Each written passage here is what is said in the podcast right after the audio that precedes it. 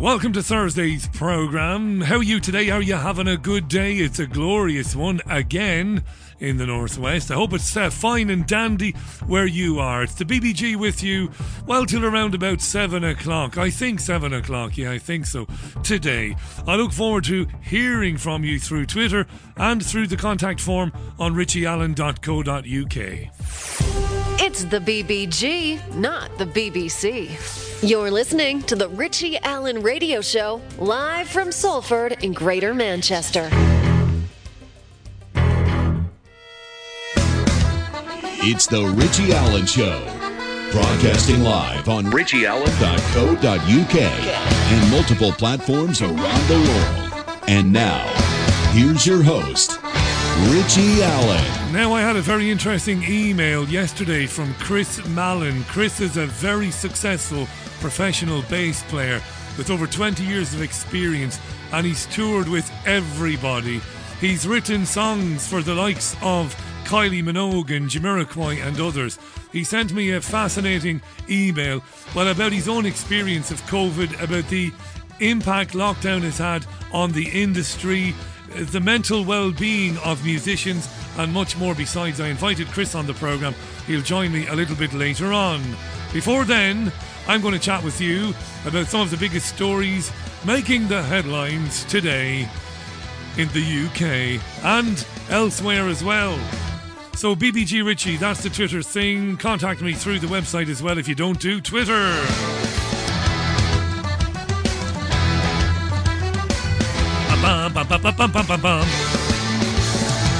Yeah, it's lovely today. Lovely, it's lovely. And it's even nicer in studio. Lovely in studio. I'm like a big child still. Might take me some time to get over that, you know. I do mean it when I ask, How are you, by the way? Do let me know.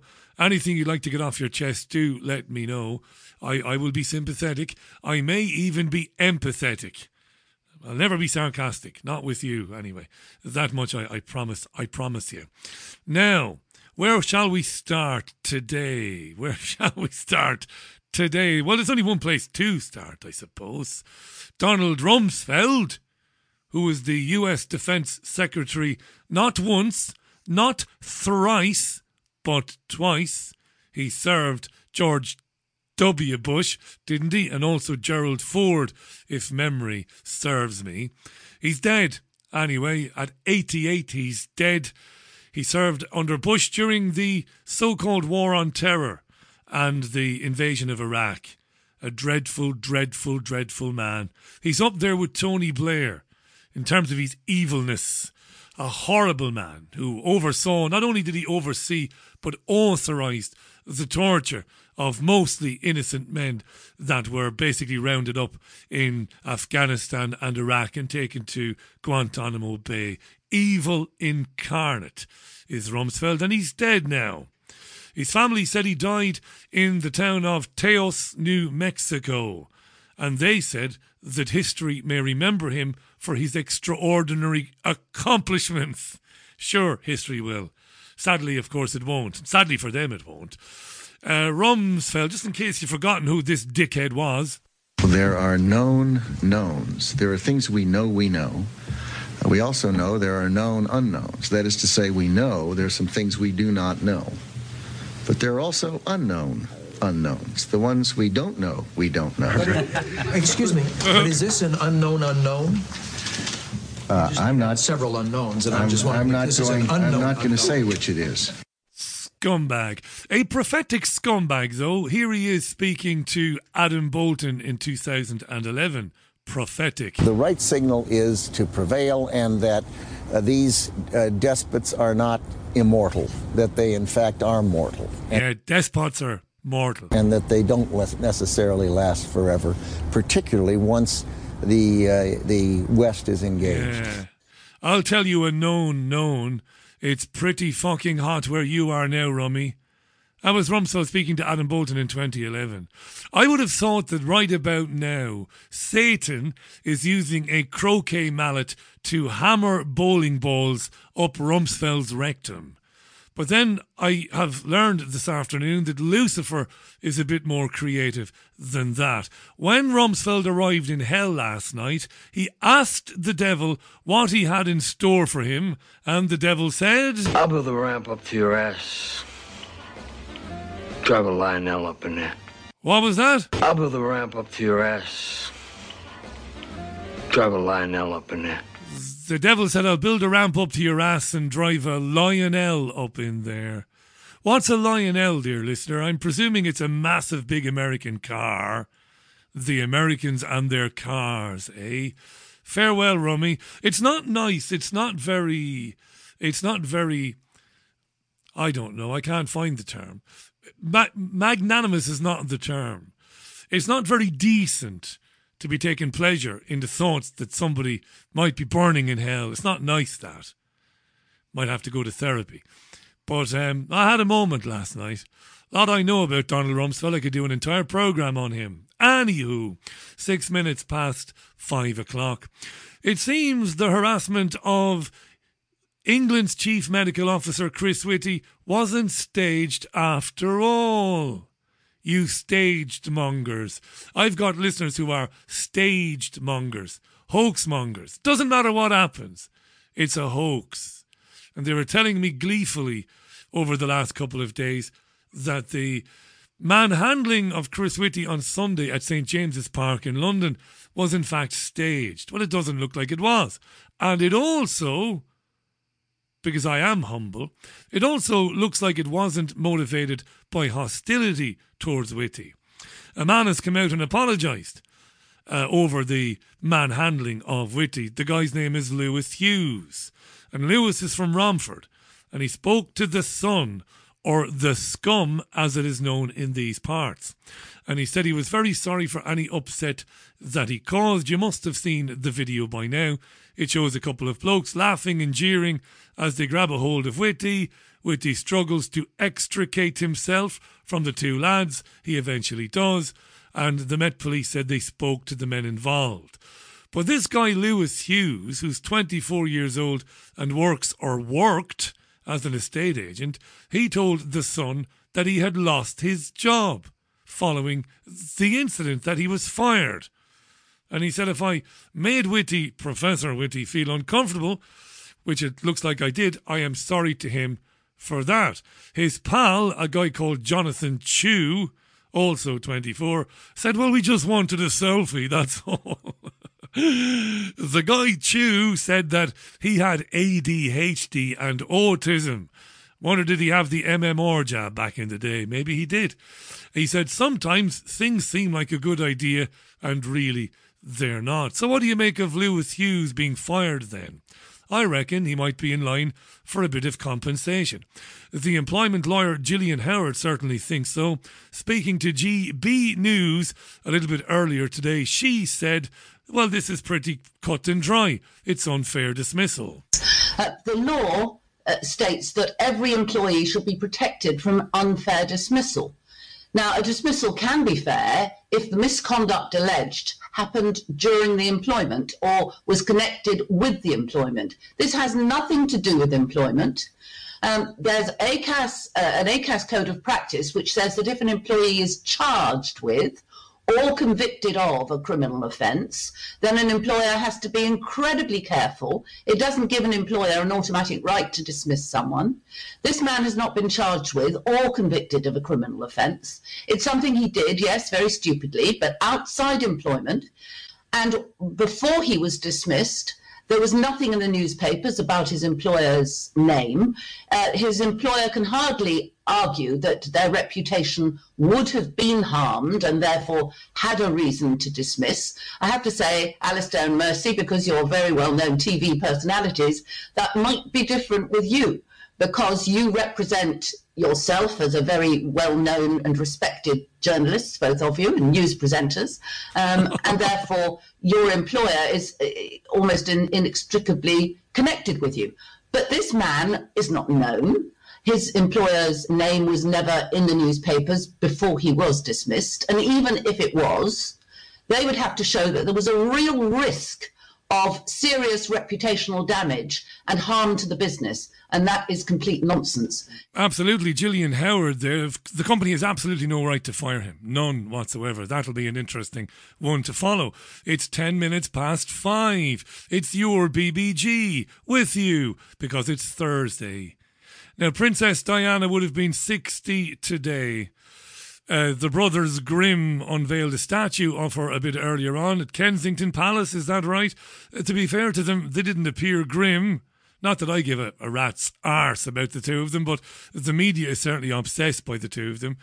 Um, was she murdered? I did my level best today to reach out to a couple of authors who have written books, interesting books, about why they think that Diana was in fact murdered and why British intelligence was involved and maybe even elements of the royal family.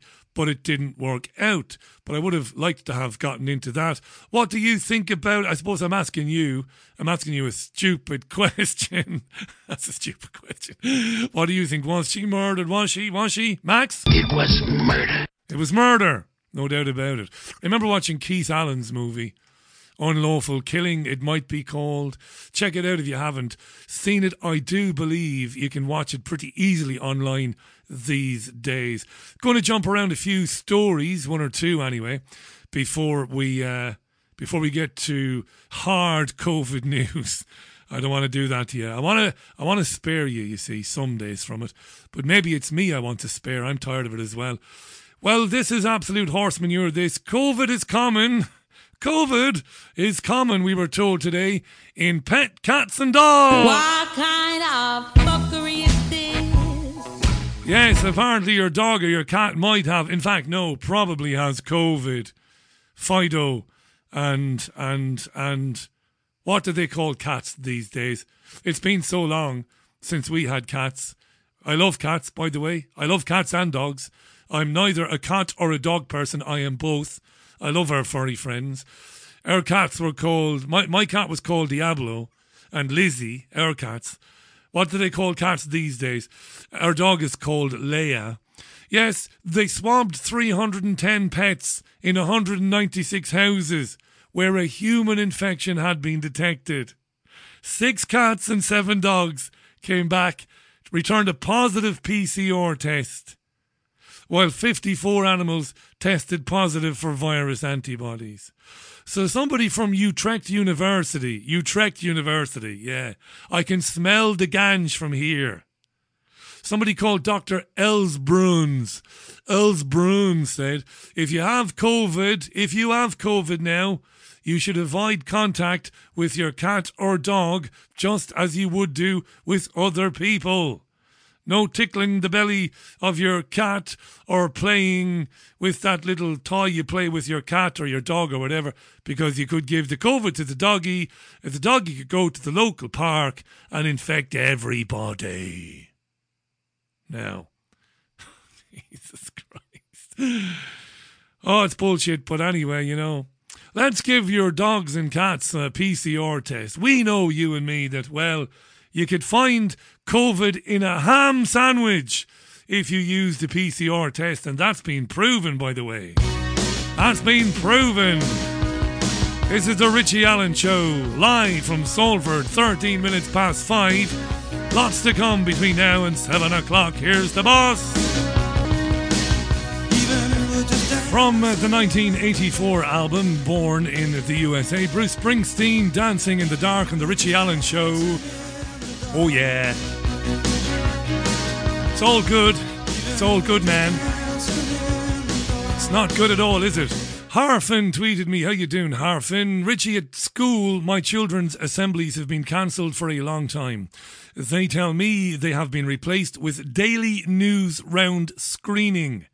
That programme is much the same as BBC News at 6.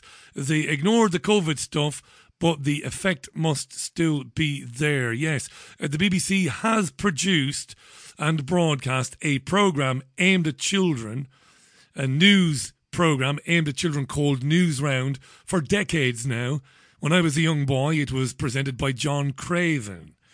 And Harfin says that his child's school, the assemblies have been cancelled and the kids are being shown daily news round episodes. That's interesting, Harfin. Thank you for that, by the way. Faisal got in touch to say that, and he's not alone, that he finds it surprising that Chris Whitty, the country's chief medical officer, England CMO, would be out and about walking alone by himself. It's possible. It's possible that they wouldn't feel that it was that that necessary to protect Whitty or to have protection detail on him. It's possible. You know, he's he's he's neither a politician, he's not a politician, he's not an MP, he's not um, military, he's he's he's a professor of medicine allegedly. Listen, I don't know. I'm not telling you the way it is. I never tell you the way it is. I tell you that keep an open mind. It sounds or seems reasonable to me that Whitty would be out strolling by himself. Some of the time, anyway, you know? You know. Stefano says, Do I need to be jabbed to listen to the boss on this program, Richie? No. But you do need to be jabbed if you go and see him in New York. That's true. That's true, but I still love old Brucey. And I just can't uh, divorce myself from him. And that's just the way it is. Linda says Richie dogs are probably picking up the Rona like Billy O from all the discarded masks and gloves kicking around the streets. It's a terrible thing to behold, by the way. It is in Salford. Every few steps, every few steps, every few meters, there is a discarded mask discarded gloves. It's disgusting. It really is, you know. Who do you blame for that? Mm, yeah. Mm. John in Austin, in Texas. How you, John? Richie, I sang a song for Diana at 3.30 a.m. outside Westminster Abbey Cathedral. It went out live on ABC television back in America back in the day, back in 1997 in August. Charlie says his cat's called Tiddles. Jesus, Mary, and Holy Saint Joseph, Charlie. But thanks anyway. Alan says, not surprising the guy lost his job for manhandling Whitty. I did lean towards it being used to curtail confronting public servants. Maybe. You see, maybe. Keep an open mind. I just get fed up of the Egypts, you know, who tell you they know everything. Everything is staged, everything is a hoax. You know what I do with those Egypts when I get bombarded? I mute them so they can go on screaming all they want on Twitter about how I'm an idiot for not knowing any better. You're an idiot, Alan. You're a shill. You must know it's staged. Mute. That's you. I don't see you ever again. And you keep tweeting me like a dipstick. You know, I keep an open mind. I know less now than I did when I was 18. I know far less now than I did when I was 18 and when I was 25. I've learned that much. I know nothing Reiner Fuellmich, Richie, Reiner Fuellmich. Uh, Reiner Fuellmich is not going to see anybody in court ever, ever about PCR testing. I've been telling you this for weeks, but you don't believe me. I'm not trying to burst your bubble. I'm not trying to bring him down, man. I'm just telling you what I think. He's not going to get anywhere with it. But you believe what you want, though, because it's a free world. Eva says, Richie, I don't know what's going on, but yesterday I had to refresh your page several times while you were broadcasting. It kept crashing so many times. I can tell you the answer. And if I do, you'll think I'm bragging, but I'll tell you the answer. Um, we, we've got more than 200,000 people listening every 15 minutes. And the problem with that is, is that the company who uh, which hosts the, the, the, program, they're doing their level best to assign me extra bandwidth uh, to, to accommodate the listeners. And they're trying to do that without charging me too much more money because I pay them a fortune already. It's not the most listened to independent radio show in Europe. It's the most listened to independent radio show in the world. I'm not bragging, it's just a fact. So sometimes you're going to get kicked out. We're working on it. We're working on it. We'll get it fixed soon. By we, I mean myself and my California based streaming company. It's nice to be, uh, it's nice that so many people have found the program in the last 12 months. We averaged, I suppose the live show averaged around 65 to 70,000 listeners every live show, which was amazing, by the way. I thought that was amazing anyway. It's um, gone up by, well, 65, 70%, no, it's not. It's gone up 120, 130% in the last year as people are desperately looking for something a bit different around the scam. That's the way it is. But I am working on it. And it won't happen for much longer. That you'll have to refresh. All right? All right. 22 minutes past five. It's time to talk COVID. COVID, just a little bit. Uh, the UK Prime Minister Boris Johnson was at a Nissan plant today announcing new investment from the company that will result in thousands of jobs allegedly. Anyway, while up there, he had holiday news for the double jabbed. He had holiday news for those people who were silly enough to get two jabs. You will hear the reporter first. Also frustrated are those who've had double vaccines, waiting for a dividend from this. They've done what you've asked, they've got their jabs, they still can't go on holiday. Will they be able to travel from the 26th of July as is reported? I'm very confident that, Paul, I'm very confident that the, uh, the double jabs uh, will be a, a liberator uh, and they will enable uh, people to, uh, to travel. Uh, we'll be sending out a, a, lot more about the detail of that in, in the course of, of July, in the, in the course of the next uh, few days, about how we see it working. But there's no doubt at all that once you've got two jabs, uh, you are uh, in, a, in a much better position. Obviously, as, as everybody uh, can see, we'll, we'll be going forward in the autumn uh, with an extra vaccination program, a, a booster program uh, for, for the more vulnerable, just to give us that extra insulation, that extra security that we need.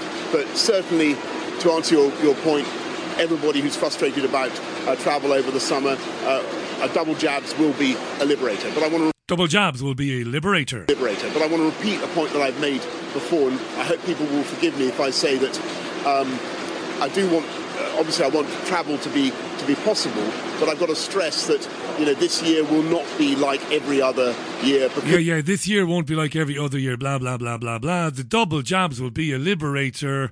Things won't be hassle free, he goes on to say.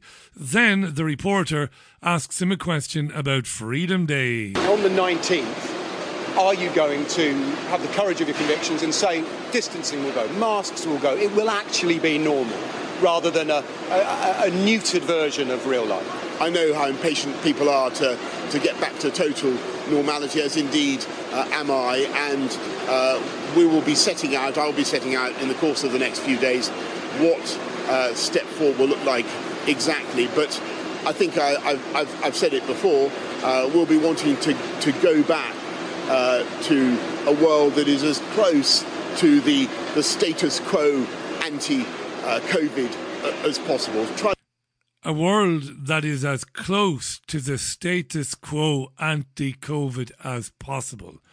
Now, I can talk bollocks with the best of them, but this is beautiful. The status quo ante COVID uh, as possible. Try to get back to life as close to. Uh, uh as close to. It was before COVID. But there may be some things we have to, to, to, to do, uh, some extra uh, precautions that we have to take, but I'll be hmm. setting all that out. I'll be setting it all out. So in the coming days, they will set it all out. The extra things we might need to do beyond July 19th. The puppet masters that control Johnson, because none of this is Johnson's doing. None of it. You have to understand that. You wouldn't be here now if you didn't understand that. You wouldn't be listening to this program.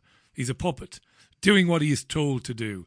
They have no intention of the world going back to normal. That will only happen when enough of us say enough's enough and turn our backs on them. Caroline says, I would like to give Bojo an extra piece of my mind. Thank you, Caroline. Uh, David says, I reckon Shitty Witty was on the prowl for a puppy to drown. right. Anyone know what's happened? Or I can't read that out. Uh, because I might know, and I can't read it out because I can't. Uh, Faisal says you're, you're probably right, Richie, about uh, Fuellmich not getting to court. But in doing what he is doing, he exposes to a larger public, particularly the Germans, uh, he exposes the people who are above the law and the feudal era we are in. Fair enough.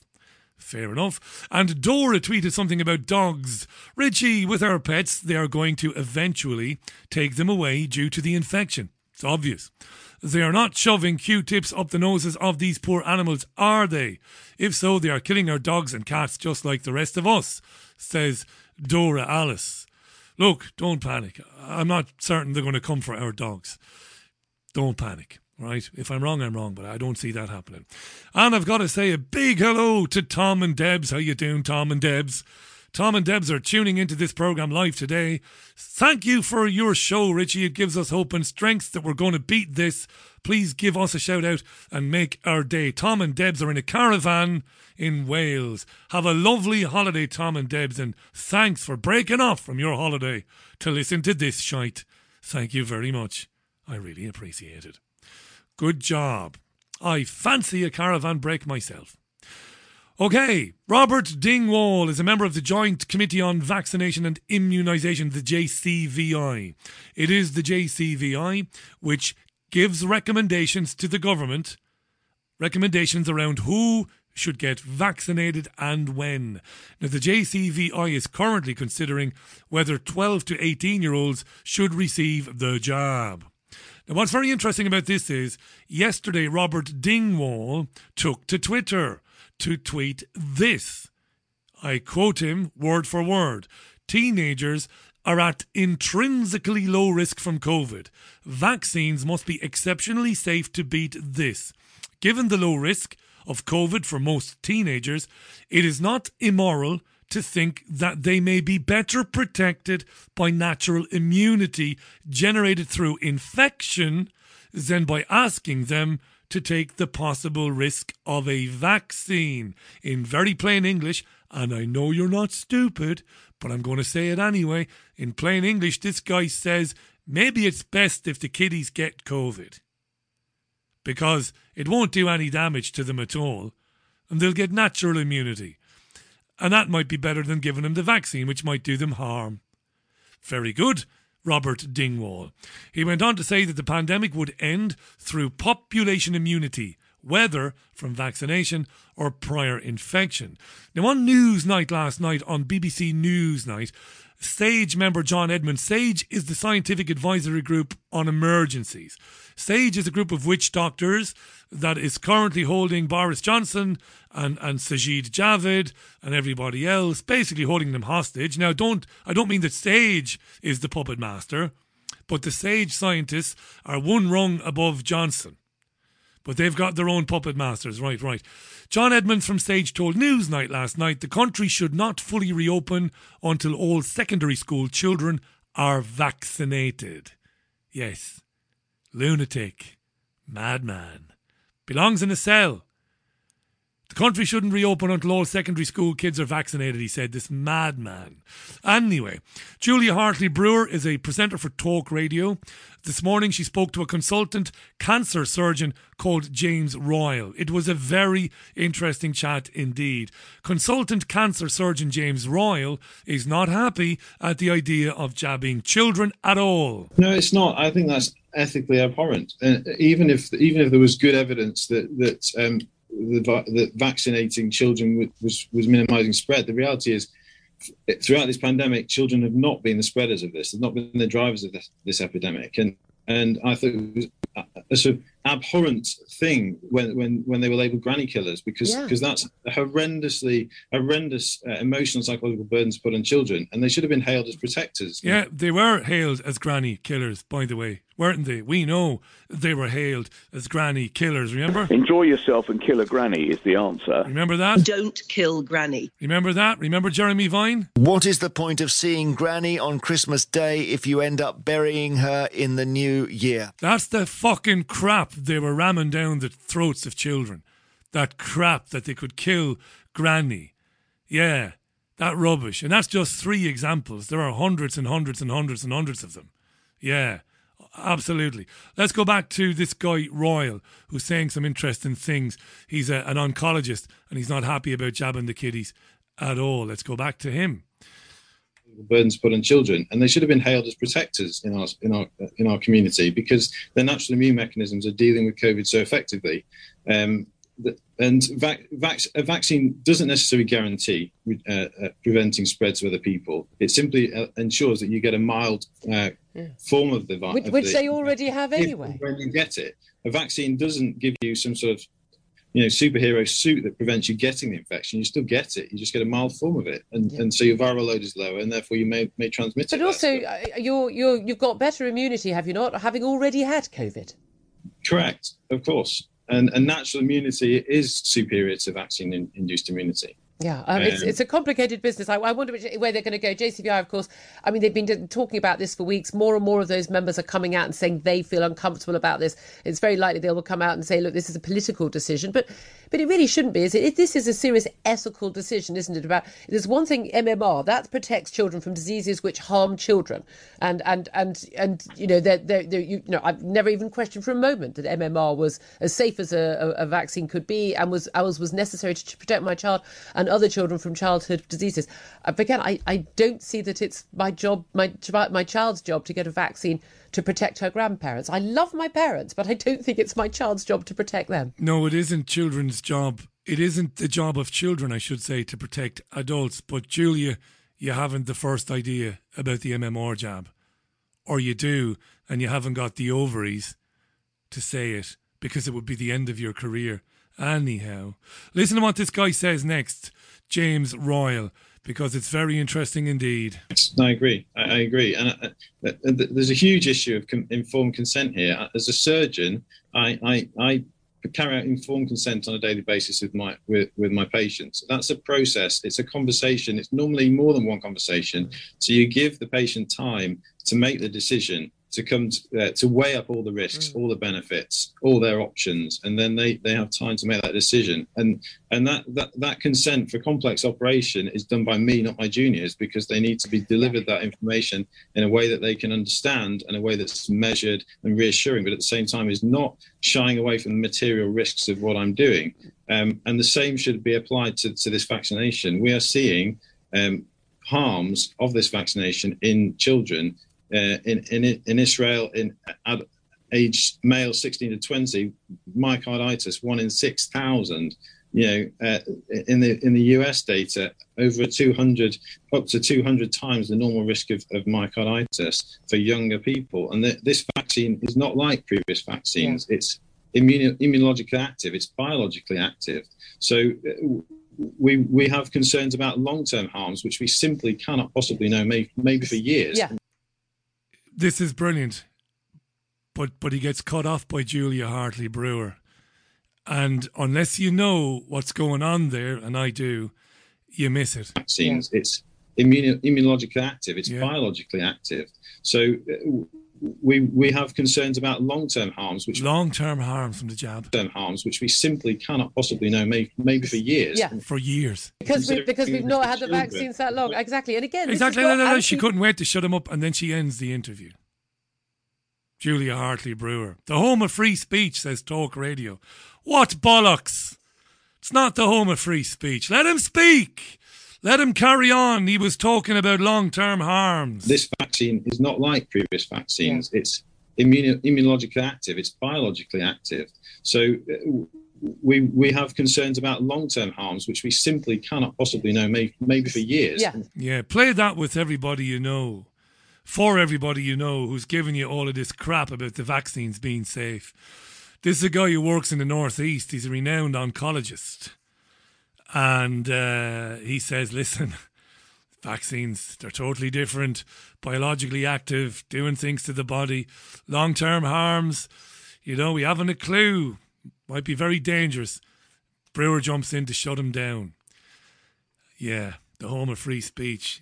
My hairy backside. Shall we have a tune then before I carry on with my nonsense? I think we should. Uh, this time it's the Housemartins and a, a wonderful little two and a half minute little cut from 1980. Is it three? I think it might be. It's happy hour. The drinks are on me. Double Bacardi and Coke, please. Beat Jesus. Richie Allen Show is the most listened to independent radio show in Europe. Show your support for this unique broadcaster by making a regular financial contribution. Just the price of a cup of coffee each month will make a massive difference. Visit richieallen.co.uk for details. Please do support the independent media, support this program. Think about what you would do if this program wasn't on every day at five o'clock. Now, you've known me long enough to know there isn't a trace of arrogance in that statement. Think about what you would do if you didn't have it. Support it, please. There is no advertisements here, there's no sponsorship. It's down to you to keep it going. On my website, there are PayPal details. There are bank account details. Please support it.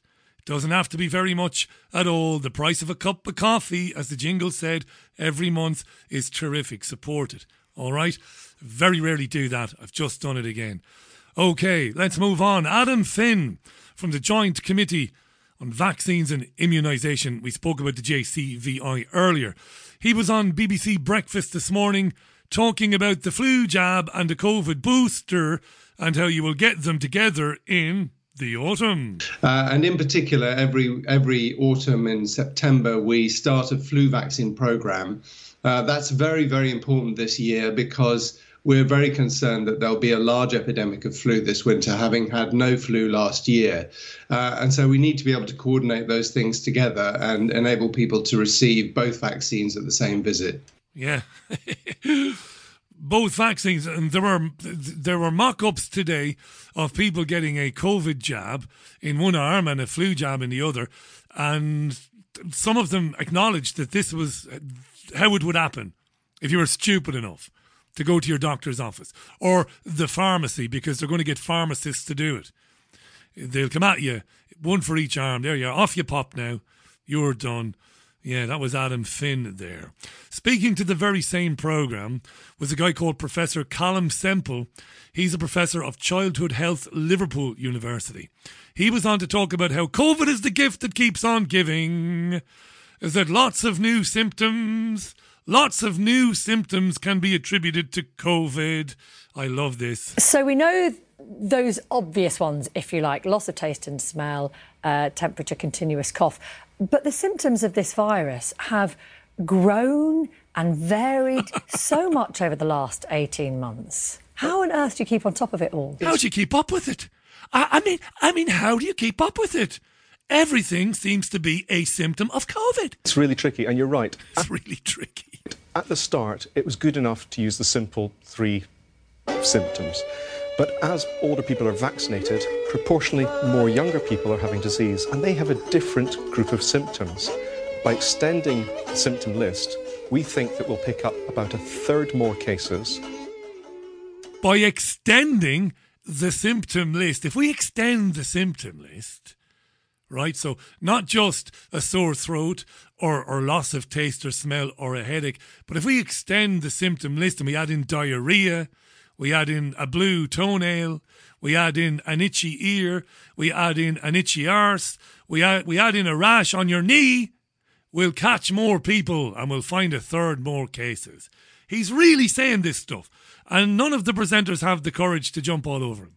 But more importantly, we'll pick them up a day earlier, and that a day earlier offers greater opportunity to break transmission chains and stop further spread of the virus. So, what should we be adding to the list then? What are the This is a $64 million question. What should we add to the list? the obvious ones? Well, as the, the- concerned. there's a really good survey from University College London which shows that adding in um, fatigue and headache and sore throat and diarrhea actually Diarrhea. as well would increase the, the, the catch. Now, this Diarrhea would increase the catch. If we add in diarrhea, some dickhead who had a vindaloo at three o'clock in the fucking morning after falling out of Fat Sam's pub, pissed right up, too stupid to know he shouldn't have a fucking curry, has the curry, right? Goes home, gets up the following morning, and after crying into the bowl, then sits on it and evacuates himself, and then decides, Jesus, I wonder if it's the old COVID now. Now. No, Billy, you had 17 bottles of Bulmers last night, you fuckwit. Then you had a. What did you have? Did you have a korma? Did you have a madras? What was it? Fantastic, isn't it? We'll catch more people if we add more symptoms. You know, this is about the worst I've ever seen in terms of journalists' inability to do their jobs. fatigue and headache and sore throat Diarrhea. and diarrhea actually as well would increase the, the, the catch. Now, this will increase, Increase the amount of. the catch. Amount of people They're fishing for COVID cases. people going for testing, but we've got really good testing capacity now. And we've also got apps. So we could actually use the apps to triage people towards lateral flow testing. Can you see the scam? What did I tell you earlier on? A ham sandwich will fucking test positive for coronavirus. This is an incredible scam. Increase the symptoms. So tell people that everything is COVID. Yeah. You've got grey hairs growing out of your ears. That's coronavirus. I'm pretty sure of it there, yes. Uh, go and have a test. But of course, the tests throw up so many false positives. It's a wonderful scam, isn't it? Isn't it? These liars. Sitting on the breakfast sofa this morning was Rachel Burden, who's normally on the radio. And this dickhead called Charlie something or other. This guy with the lovely head of hair and the pristine suits. And they allowed Calum Semple sit opposite them, allowed him. When I was presenting, and I presented at high levels, when I was presenting talk radio at one of Ireland's most successful talk radio stations and producing it, if somebody had the stupidity to come into my studio and start rolling off stories like that, I would have terrorized them. They would never have gone near a radio studio again. Let's add diarrhea to the list because we'll catch more people. In other words, we'll fool more people. We'll scam more people. Oh, good God. It's, it's a thing of beauty, isn't it? Isn't it? Yeah. Just keep adding the symptoms and, well, you might have COVID there. Yeah, yeah. I found a big boil on me hairy arse. Well, they've just said, actually, Professor uh, uh, Vinny Gumbats from, from, from Harvard University has just discovered that a big boil on your hairy arse could be COVID. Oh, I better go and have a test then. So you go and you have a test and you test positive for COVID. Stay home for 10 days. Don't speak to anybody else. And we'll have to give you a booster jab. Oh God, rash on your foot, cramp in your shoulder, blue balls, you've got blue testicle, one of your toenails has gone pink. Get a test, get a test.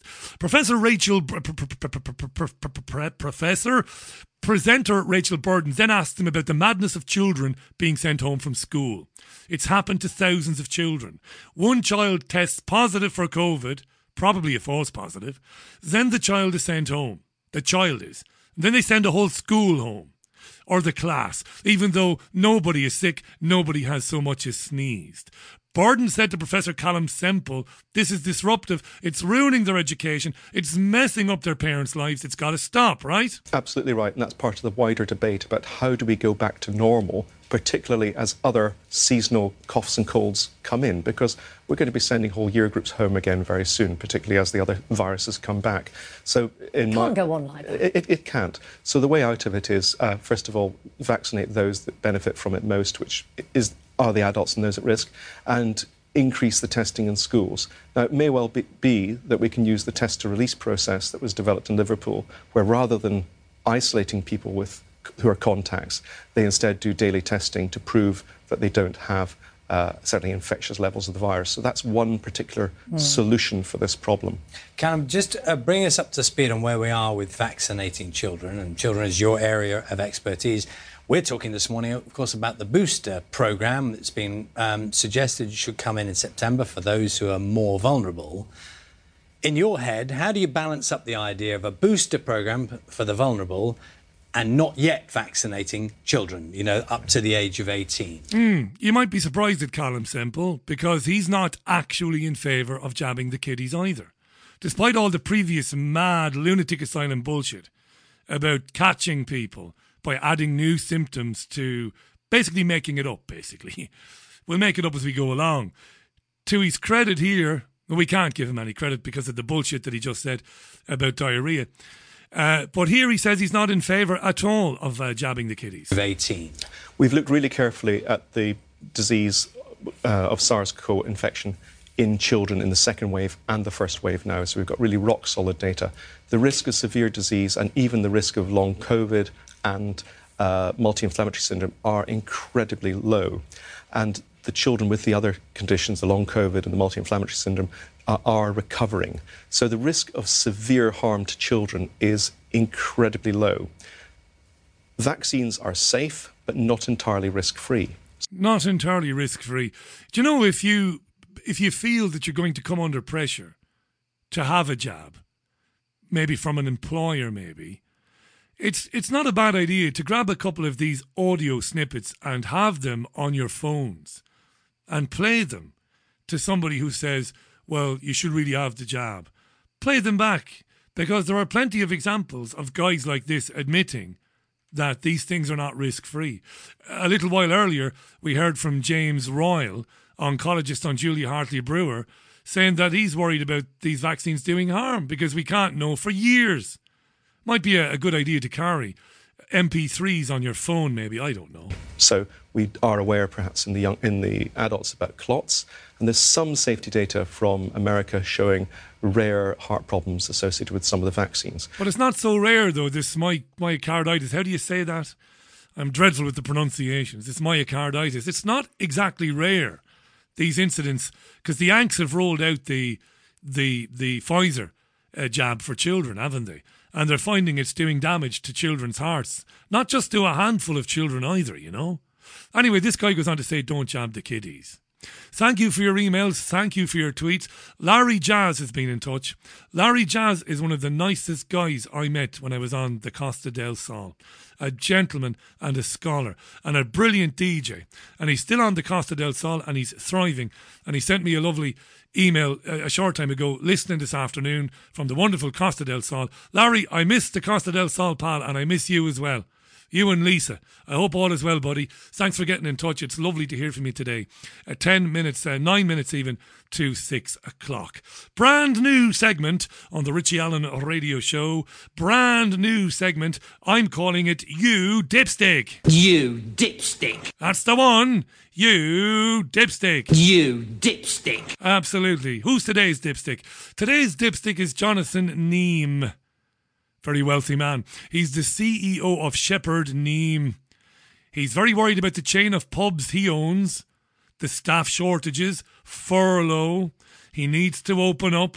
He's on BBC Radio 5 Live today with Adrian Chiles. Is Jonathan Neame a dipstick? We'll be the judge. The sort of challenges we've got at the moment is that our central London pubs, about 15 of them in the city, remain closed. They can't really operate on their space uh, w- without those social distancing rules going, and not, not not many people are in the city at the moment. So our teams there are still on furlough, but elsewhere, um, you know, our country pubs, our coastal pubs, we're still operating with reduced capacity but table service and more people on the door for check-in. So that's where some of the staff demand is coming from. Wait for it.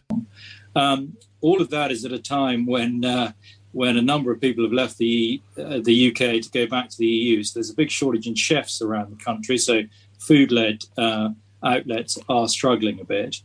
Um, and then with the self-isolation rules, um, you've got some real challenges. For my, for example, myself. Wait. Myself, I am on self-isolation. I was pinged ten days ago. I'm being released tomorrow, which is fantastic. But the fact is, I'm negative. I'm double jabbed. Who am I protecting? And we've got pubs up and down the country that are shut because uh, all of their teams are entirely healthy, but they've been told uh, to self isolate. Um, and uh, we have to question whether these rules have become meaningless now. Let's hear it again. For example, myself, I am on self isolation. He's on self isolation. I was pinged 10 days ago. He was pinged? I'm being released tomorrow. He's which, being released tomorrow. Which is fantastic. But the fact is, I'm negative. I'm double jabbed. Who am I protecting? He's negative. He's double jabbed. Who am I protecting? He's currently at home because somebody told him to via a text message. You dipstick. Yeah, he's a dipstick. We'll, we'll give him that. He's a dipstick. Where's the balls? I said this a thousand times. Where's the courage? Where's the manliness? Where's the pride?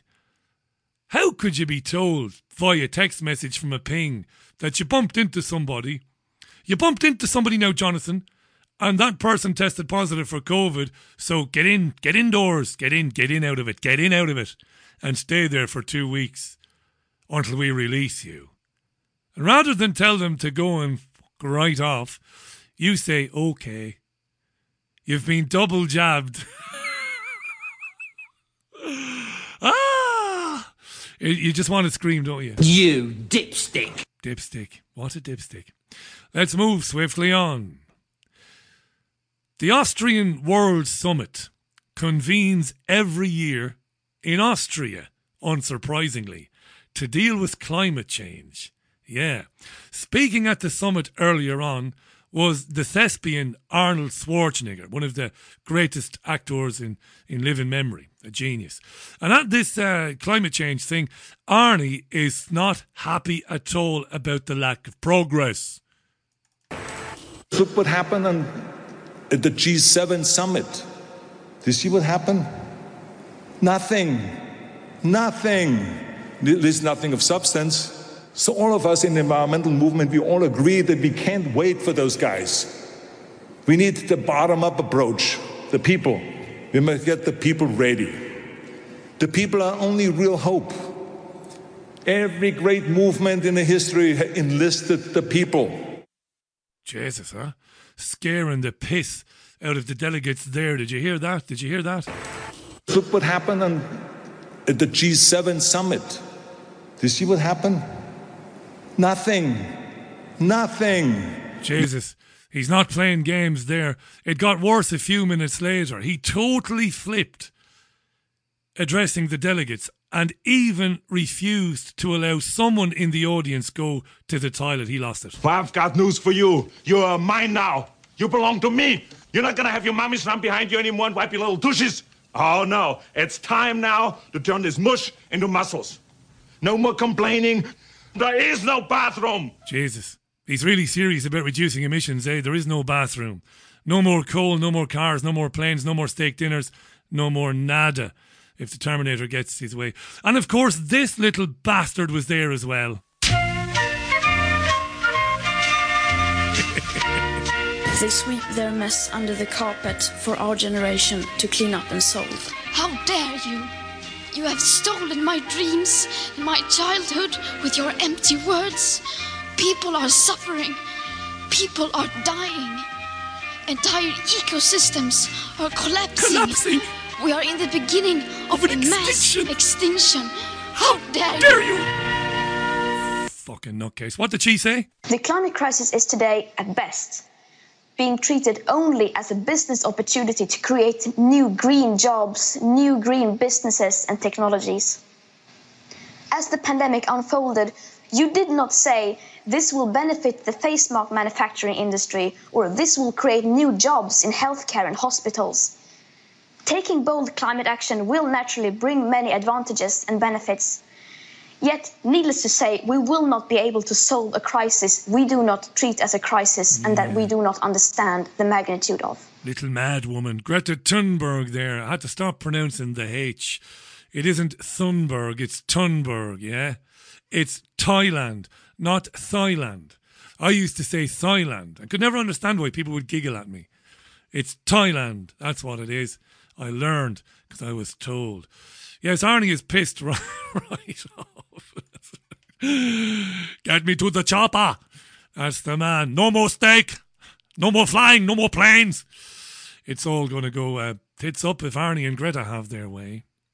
Hi to Angela Lambert. How you doing, Angela? Richie, I'd like to see some manliness and see very little of it, says Angela. I'd like to see a little bit of it, but just a little bit of it, says Angela there. I hear you loud and clear. There are no men. The men are gone, you know. The men have just become woke. I wanted to attack somebody on Twitter the other day that I know. And I know to be fairly decent, but I thought it'll be mean spirited if I go after him. Uh, it's a guy who's a very well known football supporter. I met him several times over the years at Manchester United games. And he tweeted out, it was classic virtue signalling. He tweeted out how the men, the, how the male football pundits are basically shit, and how Alex Scott and some other woman, how they're amazing. It was classic, classic virtue signalling. Classic, this feeling that I must go on Twitter and say how wonderful the female pundits are and at the same time criticize the men. Now, I've never been politically correct in my life. I've also never been sexist. I don't have a misogynistic bone in my body. My favourite commentator in any sport at any time is a woman called Ali Mitchell, who does um, the uh, Test match special for the BBC, cricket, and has now migrated to Sky. I love Alison. But for me, Alison is a rarity, right? I think Alex Scott, the young, pretty, apparently she was a very good footballer. I think she's a shit pundit personally. Just because she doesn't have anything in depth to say. There's no real analysis from Alex, just cliches. Now, she's not been doing it that long, she might get better. But to see all these other guys pile in, feeling that they had to endorse that and say, yeah, yeah, these women that are doing the Euros instead of certain men or alongside certain men, they're much better. No, they're not. They're not much better at all. They're not. Some of them are good, some of them are very good.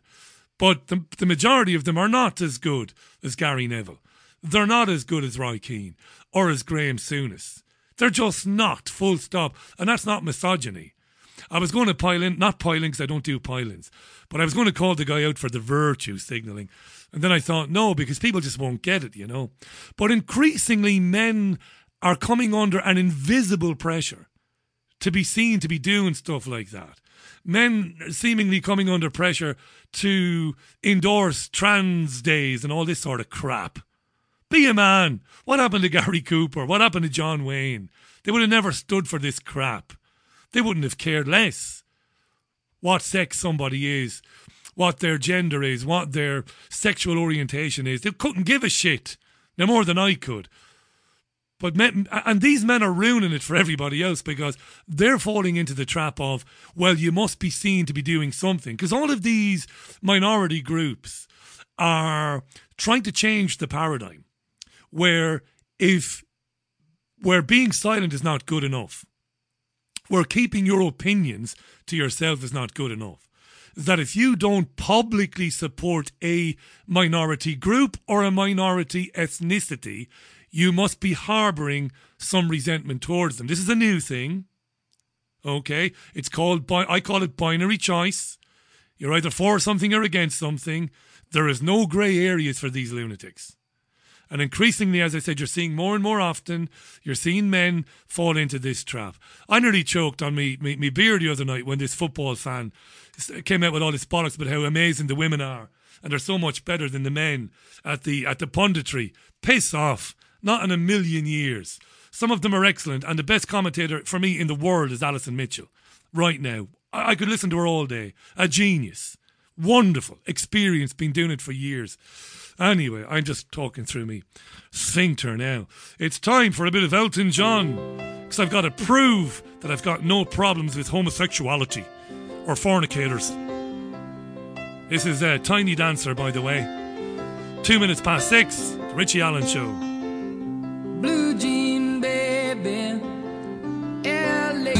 Tiny Dancer from Elton John, then six minutes past six o'clock. It is uh, the BBG with, with you, hour two, the Richie Allen Show. Big shout out to my mates uh, Sophie and Andrew in the southwest of France. How you doing? In good form, I believe. How you doing, Sophie? Uh, JJ tweeted, Richie, surely you pronounced Jonathan Agnew's name wrong. Tut tut, JJ. No, I didn't. I, I prefer Ali Mitchell. I could listen to Ali Mitchell forever. Brilliant broadcaster. Absolutely brilliant. And if I've if I've bashed a couple of female broadcasters, let me just say that Jackie Oatley, who does darts now for ITV, among other things, is a terrific presenter. Absolutely tip top. A lot of guys like the the young girl who presents boxing for Sky. I'm not thrilled about her. I don't know. Horses for courses and all of that. There are some brilliant women broadcasters. Uh, Clare Balding leaves me cold.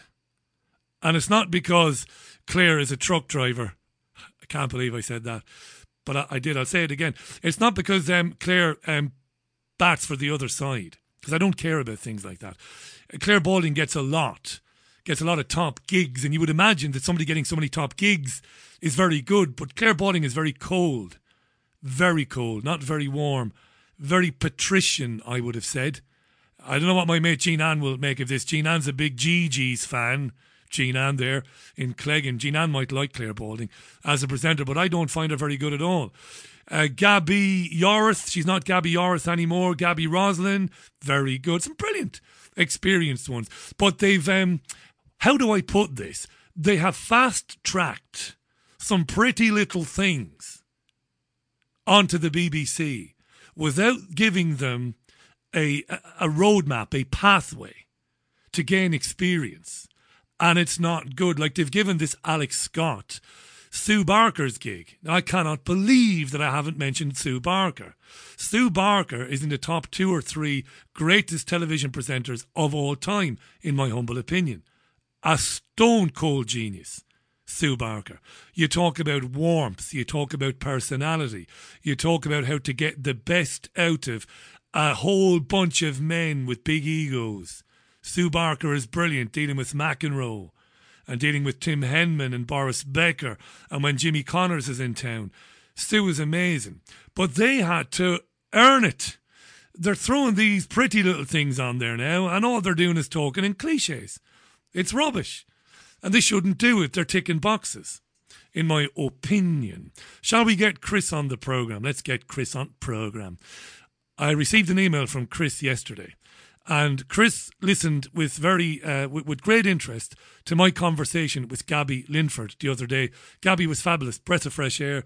Uh, she's an Aussie living in the UK and has worked on some of the some of the biggest names rock concerts, big tours. She talked about those experiences, the problems for for for road crew. You know, the big bands go on tour; they take two hundred people with them. It's a massive industry. Gabby was brilliant. We talked about lots of things. Chris was listening with great interest. He has toured with everybody. He's actually written songs uh, for people like Kylie Minogue and Jamiroquai. Great guy. Uh, it's Chris. Sent me a lovely email. And um, also a bit um, poignant as well, because he talks in the email about musicians who have fallen on very hard times because of the lockdown, but but have have have then become unwell effectively because of um, being confined to their homes and having their livelihood taken away from them. So when he sent me this excellent email, I said I'll invite him on, and I'm delighted to welcome to the program uh, Chris Malin. Chris, is it Malin or Malin? How should I pronounce the surname? It's actually Malin. Ah, it's Malin. I should have asked you beforehand, shouldn't I? Listen, Yeah, thanks, okay, thanks for the email. Uh, it's a brilliant email. Uh, I loved reading it. I was discussing it with my longtime friend uh, Jeananne Crowley in, in Ireland, and Jean Ann was like, "You better get uh, Chris on the program to talk about some of these experiences." The, the obvious place to start, Chris, is um, how difficult has it been for you personally um, since everything kicked off last March, March 2020? Did everything immediately come to a halt for you, like everybody else? Well, that, that's a great question, actually, Richie. And uh, first of all, I just want to say thank you for having me on the show. I'm a huge fan of your show. I've been listening to it now for about a month every day without fail. That's an it's fantastic. Thanks for Yeah. saying that. I really appreciate it. Yeah, and it's good that you actually wanted to start there because that's where I wanted to start. So, back in March 2020, uh, when this whole thing was kicking off, I actually supported the lockdown, the first initial response, because we didn't know what it was. None of us in the music industry had any clue what was going on. And then the three weeks to flatten the curve, and then that stopped. And then at the beginning of April, I had 90 shows for the rest of the year, which is about 30 to 40,000 pounds worth of income. And literally, day by day, it started to drop off in chunks. Bomb, bomb, bomb, bomb, gone, gone. Until two weeks later, it was all gone. And I'm sitting here, I've got a home, I've got children, I've got, I'm like, oh my God, where is all my work gone? And it was absolutely devastating. What point Completely did and you, utterly. What point did you think there's something not right about this? Because you, you make the very good point about the three weeks to flatten the curve, which a lot of people Mm. believed, understandably, and so well, all Mm. right, we'll we'll do it. You know, Uh, when did you think what's happening here? Is is this about something else?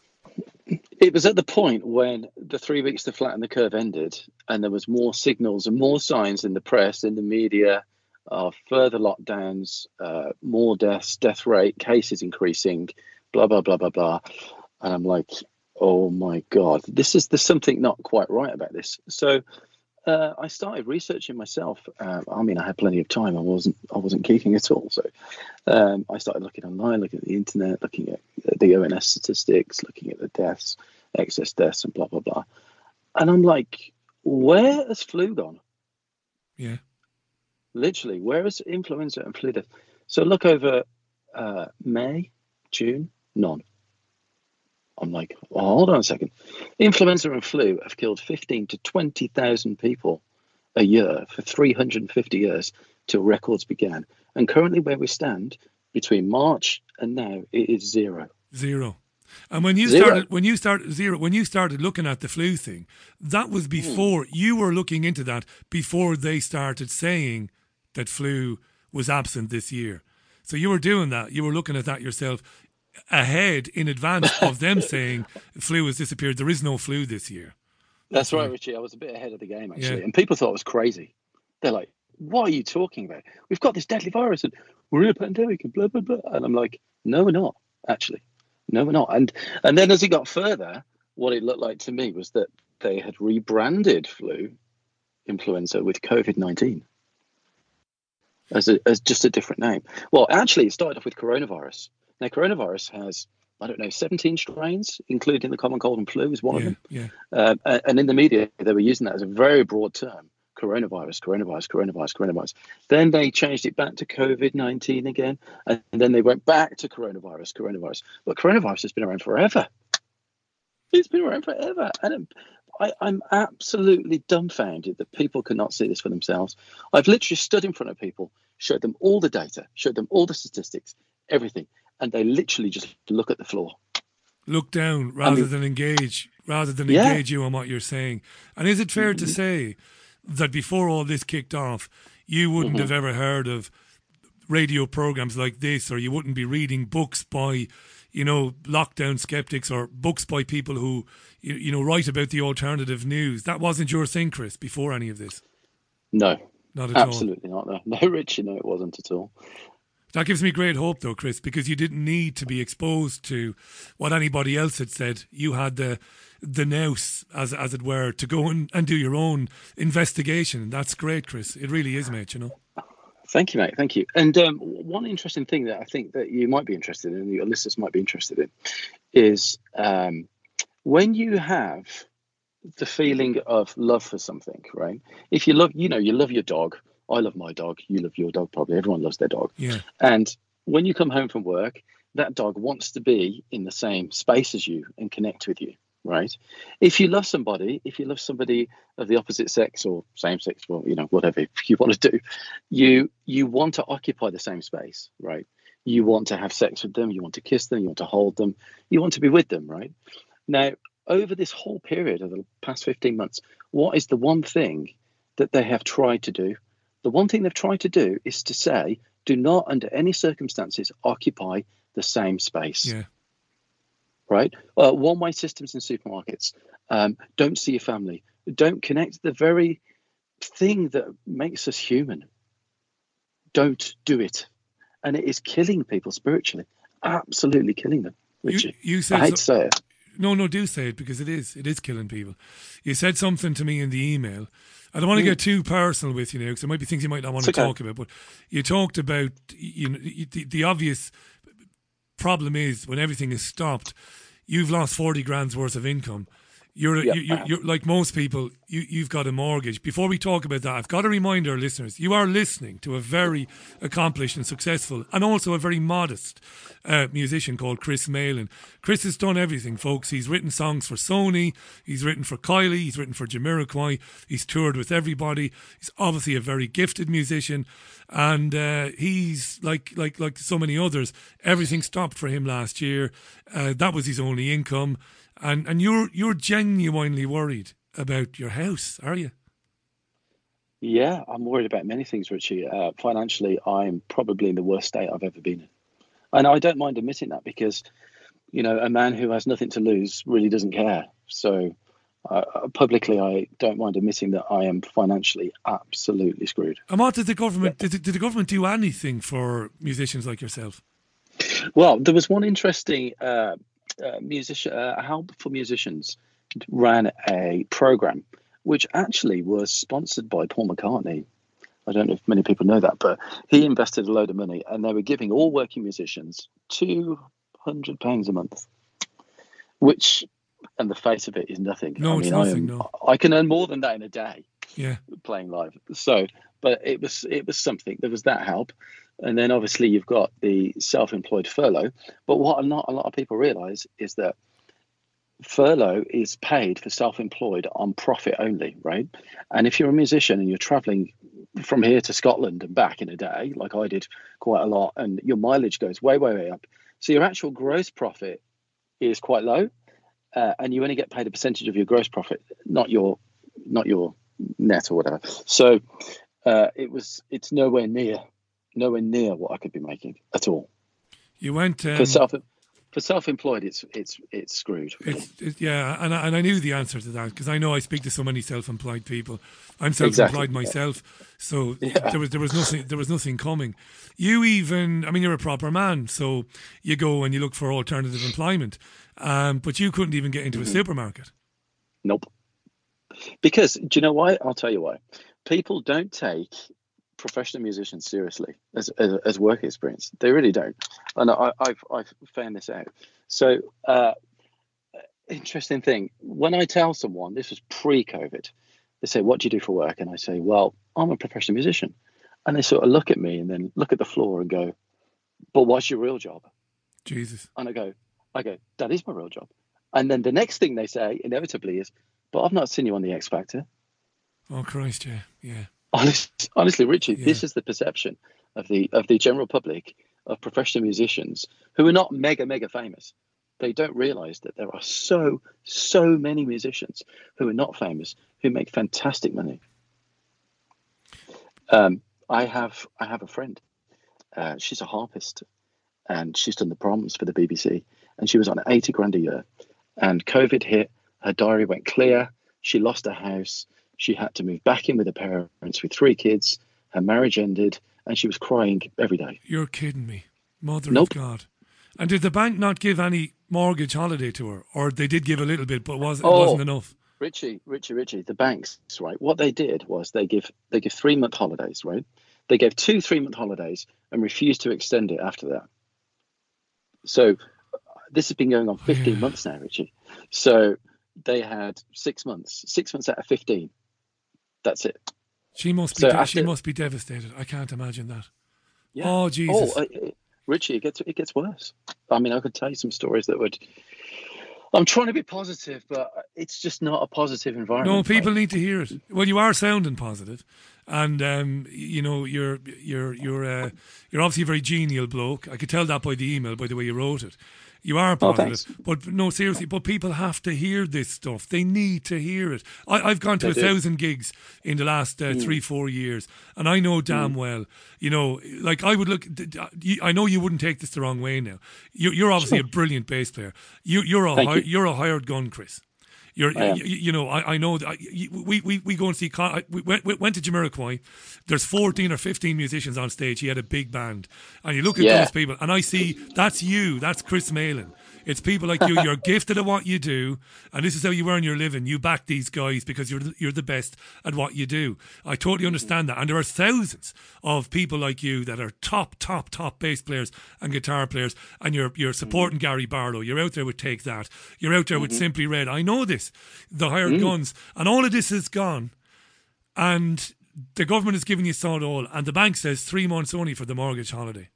That's Yeah, it's correct. horrendous. That it's horrendous. It's absolutely devastating. And what uh, what makes it even worse is that a lot of my musician friends, I know I know quite a few celebrities actually, uh, famous guitarists and bass players, and they are completely and utterly silent. Why? Because they're wealthy. They don't want, they don't want to rock the boat. Is it? They're okay. I'm all right, Jack. Two reasons. One is that they're already wealthy. The second reason is that they don't want to upset promoters Right. because they fear that when the restrictions end, they'll have nowhere to go for work. And me, I actually don't care, Richie. I've given up on caring. I'll just say whatever I want to say. Yeah. You know, I, I, I, I want to feel that I'm on the right side of history when all the truth comes out because it will, and it'll be devastating. And you will not find a single lockdown supporter in two years. I'll tell you that. No doubt about it. And how much of a factor in your determination to speak out? How much of a Mm. factor are your children in that? Oh, big time. I mean, they are not getting the jab under any circumstances. Um, absolutely not, no. And the school system, uh, they are scaring children. I mean, literally, there's posters everywhere in schools, in my kids' schools, of masked kids and please wear your mask and blah blah blah and you know don't do this, don't do that, stay apart, stay in your bubble. If you don't, if you come out your bubble, you're going to get suspended. They have punishment systems for violating COVID rules. No way. are- No way. Yeah, th- th- they. I, I know one child who got expelled for violating COVID rules. What did he- expelled, kicked out of school. What did he Gone. do or she do? What did He- they do? Swapped bubbles and kissed another girl in another bubble. Swapped a bubble, gave a girl a kiss, and got got got excluded, got expelled. Yeah, Jesus and he was 14. Yeah, got expelled. I mean, how totalitarian and extreme is that? If you actually step back and look at it, it's like, what? And if you exactly, and if you had to sit down with your own children to Mm. almost debrief them, you know, Mhm. uh, about this nonsense, and say, "Listen, kids, it's not, you know, you're not going to die, you're not going to kill Granny." Have you had those Mm. conversations? I have, yeah, and unfortunately, my children are wised up to it. Thank they God. know. They're they're sort of just playing along with it right now because they have to. They have no choice. No. They can't. They can't speak out, and if you do speak out or say anything, you're. Uh, the, it, teachers can pick up on it, you see, and they can pick up on anti-COVID.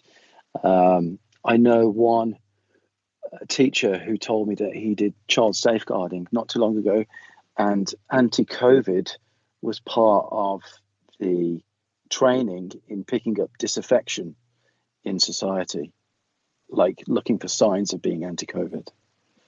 And it was just, I was like, wow, I've this is off the. I've heard this over the years now. From from I've heard this over the years from families that have had visits from social services because Mm. a teacher has picked up on something a child has said innocently and a teacher has wondered, oh, is dad or mum some sort of subversive character? And you know, this is true. This has been going on for years. Chris, let me just Yeah. remind our listeners who we've got on, on the line. Chris Malin is a very accomplished musician and reached out to us on Wednesday uh, because he heard Gabby Linford on the program. Uh, Chris has done it all really. Um, Bass Guitar Magazine. He's had endorsements from major amp companies. He's written songs for Sony, travelled and supported everybody. And uh, life has become very difficult for him because of what's happened last year. He's been very candid in d- describing that, and we've been talking in the last couple of minutes about the impact on children. Imagine excluding a child because he went to another bubble and gave a girl a kiss. Uh, these these are these are these are shocking. These are sick times. I have to ask you this. You, you won't mind me asking you. Um, Sure, Richard. If things are a bit difficult, would you would you take a chance with the jab yourself if it meant that you could get back out there making money? 1000% no. No way. Because your integrity to yourself is more important than your body, isn't it? Yeah. But I wouldn't blame you, Chris. The reason I asked that, you know, look, a good friend of mine in America knows Mm. that knows that the jabs are potentially very dangerous. Yeah. And he is in a situation where the wife has custody of the children. The wife is living overseas. And he said to me, Mm. Richie, the wife is good now. The wife is good to him, and he gets to see his children. But he said, if it comes to it, Richie, I'll, I'll, I'll take, I'll take the chance. I'll take the chance that I won't get killed by it, or I won't get um, pathogenic priming, or whatever it is, twelve months down the Mhm. road. That's why I asked you. If you said to me, Richie, I would, if it meant getting back in and paying the mortgage, I wouldn't think any less of you at all. I'd say fair enough. Sure, but I won't. I can't. You won't Richard, do it, you know. Even even if it means I can get back to work and I can tour internationally and go somewhere else, I don't want this jab because of the the the priming is the uh, the main issue and the, Yeah. the shedding. And I've listened to many doctors online and the side effects of this vaccine are absolutely shocking. I've got I had several friends in hospital because of the vaccine. I know no one who's died of COVID. Nobody. I know no one who was even sick with it. I had it in February last year, I think. I'm pretty sure I did.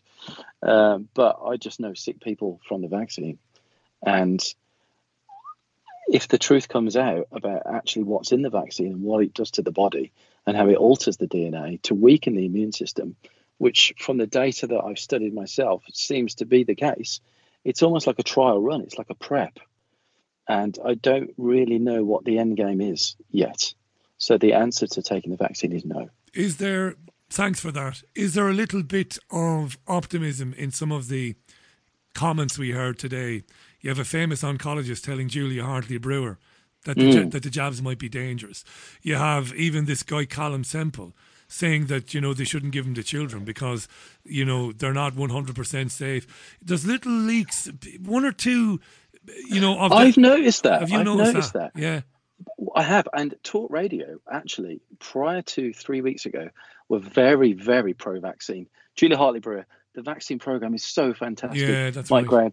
Graham, I love the vaccine. Now they have completely changed their tune. Mike Graham literally uh, gave a two-minute rant. I think it was three days ago, saying the government can stick the vaccines up their arse. Is he they saying get lost? Is he saying he didn't have it or he hasn't had it? I don't wonder. know. Yeah, not But that it's anybody's just- business, just- but yeah, it's not anybody's business. But he's sick of the propaganda. So he's like, he's like being a football match. You know, hot dogs, vaccines, get your Yeah, vaccines, get lost, government. Do you know Just what they're? lost. Do you know what they're proposing? Some countries, and I know Mm. you'll know this, but some countries Yeah. are proposing um, basically jab tourism. That if you don't have the jab, um, Mm-hmm. come to such and such a place. Come to it's not Croatia now. Come to Croatia. Come to the Seychelles, and we'll jab you on your arrival. These this sort of nonsense is being discussed at high levels. You know. I, I just fail to see how people don't see that this is nonsense. I just the brainwashing program has been so effective. But think back to la- so- last March now. Sorry to interrupt you, Chris. Think back to last No, March. okay. You you yourself said that you thought the three week lockdown was a good idea. Um, Yep. You were like a lot of people. Uh, so Yep. no problem there.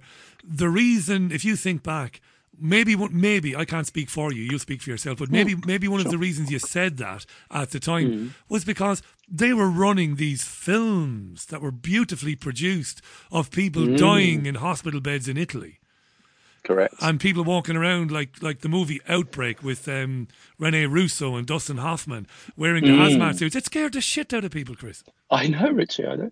Well, well, actually, one thing was a lot of my musician friends when it first kicked off were also the same. And when I sort of woke up, wised up what was going on, I was posting and posting on my Facebook, and I was getting shit after shit after shit. Where are you? From so, oh my, Richie, I've been disowned by quite a few people. Uh, but one thing that changed it was, do you remember the NHS TikTok dances? Oh God, you yeah. remember those? How could we forget the Well, dancers? Yeah. Well, listen to this. There was one, right? And it was literally a nurse. There was a song playing, and a nurse was dancing and holding a body wrapped in uh, a body bag with COVID 19 written across the side, literally dancing as she's holding the body bag. I never saw that one. Oh, I'll have to dig that I one did. out. And I shared it on my Facebook and I sent it to as many people as I could. And that actually turned around, I would say maybe 20% of my friends who went, that is sick. It is sick. And So, said- can I ask you to speculate? What do you think was going on in that video? Are we being laughed at, or is it something else? I mean, that's disturbing stuff, right? It is disturbing. Uh, to be honest, I think it's a bit of a mockery. Yeah, I think uh, I think behind the scenes, all the UK government are sitting there laughing at us. Look at look at the G7. Look at you know Wimbledon, UEFA, all the money coming in. They're not social distancing. They're doing what they want, and they're literally looking at us plebs, going, ha ha ha. ha. They are. They. I know they are. Of course they are. Matt Hancock. What happened to him? I mean, violating his own rules, and he's still an MP. I mean, how is he still an MP? How is he still an MP? Uh, Jeananne has just said to me, "Dancing with death, dancing with death is an appropriate description for the video you described." And it's not just the fact that that, that Hancock was getting very close and personal to somebody who's not from his immediate family. It's not even that. Who he snogs is his own business. But it's the blatant, you know, laughing at people, as you said, while telling them to distance. But what's even worse about Hancock, of course, is we know mm. that firms that Hancock is a board member of were given contracts. It doesn't Exactly. get any filthier. No, and plus him using his own personal email to conduct business, That's right. That's right. where it can't be traced. That is absolutely horrific. But yeah, so there was one other thing I wanted to get to, Richard. Before actually, you get to it, we've got plenty of time. Before you get to it, we've got plenty Yeah. of time. I want to I want to ask you because you you used a phrase which was Mm-hmm. which was very um, I think was very well put in your email, and I know that Mhm. Jeananne um, picked up on it. By the way, I'm not breaching your data protection by, by, by speaking to Jeananne about your email at all. I wouldn't be Oh, giving no, any details okay. away about you. Hey, but, mate, it's fine. But, It's um, cool. but It's I, I share a lot with her. She's a brilliant journalist as well as a great actress. And she said to me, Great. Richie, that's a great um, um, turn of phrase there. Let me just find it here now. Um, Hmm. Sure. The first action, this is what Chris wrote to me, uh, dear listeners. The first action of any totalitarian government is to kill the arts. Artists have more power than politicians, which they are jealous as hell. 60% of music venues have closed permanently. Not many people will know this. Promoters are going out of their minds. Totalitarian governments kill the arts, Chris. They do. And, well, I got into this and I studied this back in August, and it actually goes as far back as China, believe it or not. Um, so, uh, a government is very afraid of artists because they can influence and change the opinion of the general public more than they can, and they don't like it. So, if a politician wants to send across a narrative or a message, the problem that they have is that there are artists and musicians who can counter that with a wider audience, right? Right. Look, you don't see people clapping Chris Whitty when he says "Next slide, please." No, Do you you? don't. or, or, or calling you for don't more. Get, you don't, you don't yeah. get a standing ovation. Come back on, do an encore. Yeah. Let's have another. Let's have another slide. No. Um, so uh, the power that an artist and musician has to influence the public opinion is way way higher than any politician can ever have, and they know this and they are afraid of it. So what they do is, if they want to get across a message, is they kill the arts. Uh, the Nazis burnt loads of books. That's I don't know if you remember that. That's yes, they they kill any uh, word from artists or creative types that will counter their narrative, and then they will push their narrative in an art-free world, which right now the UK is an art-free world. It is, isn't it? We have we have no art. We have no live music. People aren't producing any art. No, you've got Right, crap that- programs on Netflix. Crap on Netflix. Crap. You've got crap on, I- on the oh, other servers as well. well. Absolutely. Oh, Richard, absolutely terrible. So, um, it's not a coincidence that art was the first to be closed at the start of the pandemic, and it's going to be the last to open. That is no coincidence at all, and that is repeated throughout history for thousands and thousands of years. I mean, John Lennon, right? the- Take the murder of John Lennon. Genius, now, I don't want to get into conspiracy theory or because I like to go by facts, right? But he was murdered. The CIA right the murdered top- Lennon. Of course they did. Yes. Yeah, by a Manchurian candidate called Mark Chapman. That's right. Correct. Do you know Chapman is in a cell today and he has no idea. He has no clue, Chapman. I bet you Chapman No, has no recollection of it. You know, I No, bet you. I bet you. he's- I, did I really, or maybe I did, but I don't think so. maybe I was unwell at the time. A Manchurian candidate, wasn't he? He must have been. Yes, absolutely. But at that peak when he was shot, John Lennon was outspoken against the Vietnam War, and the public opinion was turning massive. So the government were trying to push the public to back because a government cannot go to war without the backing of the majority of the population. They simply, simply can't, right? So, and it was dwindling, and they wanted to keep this war going. So, and John Lennon was changing everyone's opinion. He was really outspoken, and he was shot and killed. They went So after now. Not, I don't want to be correcting you now. They they killed him in 1980, didn't they? So the U.S. had fled Vietnam four, six, four or five years earlier. But you're right in what you're saying because they they wanted to kill him for years. Yeah, for they did. years they wanted to kill him. Can I read a, an email from Carol? Richie, um, uh, let me just bring it up there now. Oh, these blooming screens there. Uh, it's okay. Richie, she says, like Chris, my self employed son of 42 years lost 18 Hmm. months' work and couldn't afford to stay in his rented accommodation. He has his Yep. degree. He's always worked two to three jobs for 25 plus years and he's had to come back to live with us. His work was in equine, including teaching people and horses, working with the public and entertainment. Uh, he worked as a Mhm. drag artist as well. All of it has been cancelled since this madness started. He has his car, but he's got no money, he's got no job, he's got no home. He bothered to get a good education. Right now, it doesn't look like it has paid off. Carol's son is a grafter. He's uh, looked after himself. He's had two or three jobs. He's rented his own place. Now he's Mhm. screwed and he's living back home with his parents. How dreadful it must feel for him. Thank God he's got his mum and dad, but how dreadful that must be, uh, Chris. Jeez, I can't imagine it. That's awful, Richie. I mean, I, I really feel for him. Um, I, and do you know what, though, Richie? I see stories like that on my Facebook feed almost every day. All the because most of my Facebook feed is filled with musicians and artists, and I see it all the time. So you know, and I do, I do feel for him absolutely. By the way, Lennon said, thanks, Carol, for, for that. Lennon said, we're, Jeananne said this, we're ruled by a bunch of insane people with insane objectives, and I might get taken out for saying so. He said that at the National Theatre when his play was on there. It's on video, him saying that, yeah. Oh, he was taken Wow. out. He wants. To, he, he was certainly taken out. Now, when I um, mentioned that line about the arts, you were just about to say something, and I stopped you in your prime. You were going to take it somewhere else. What, what were you going to say, Chris? Oh, I was going to say exactly what I've just said. To be honest with you, About. Lennon, yeah. And I wonder about, how about many. Lennon and about and about how if a government wants control of a population's mind and attitude, they will destroy the art in that in that country. I'd love to do an experiment. When I've come out of a live show, a live music show, when you're in a room, n- now, like yourself, Mm. Chris, I don't always go to the Manchester Arena where there's 20,000 people. It's often a smaller Yeah. venue, you know? And when you're in a room with a great singer, it doesn't have to be somebody famous, but somebody singing music that you like and you enjoy, the energy Mm. that you get out of that audience and out of that situation, I'm willing to bet that if any proper experiment, any proper study was done, that's healing that. That is doing something positive to you. I bet you if you looked at people who go to gigs and who go to the theatre, who go to watch plays, I bet you that in the aftermath of those shows, of those experiences, I bet you they're better people. In the Absolutely. in the after, you know, in the in the coming days, they're probably doing better things. They're they're better at work. They're better with their families. It's spiritual soul food. I think Jeananne called it soul. Um, you know, it's um, what did she call it? Not food for the spirit or for the soul. She'll tell me now in a moment.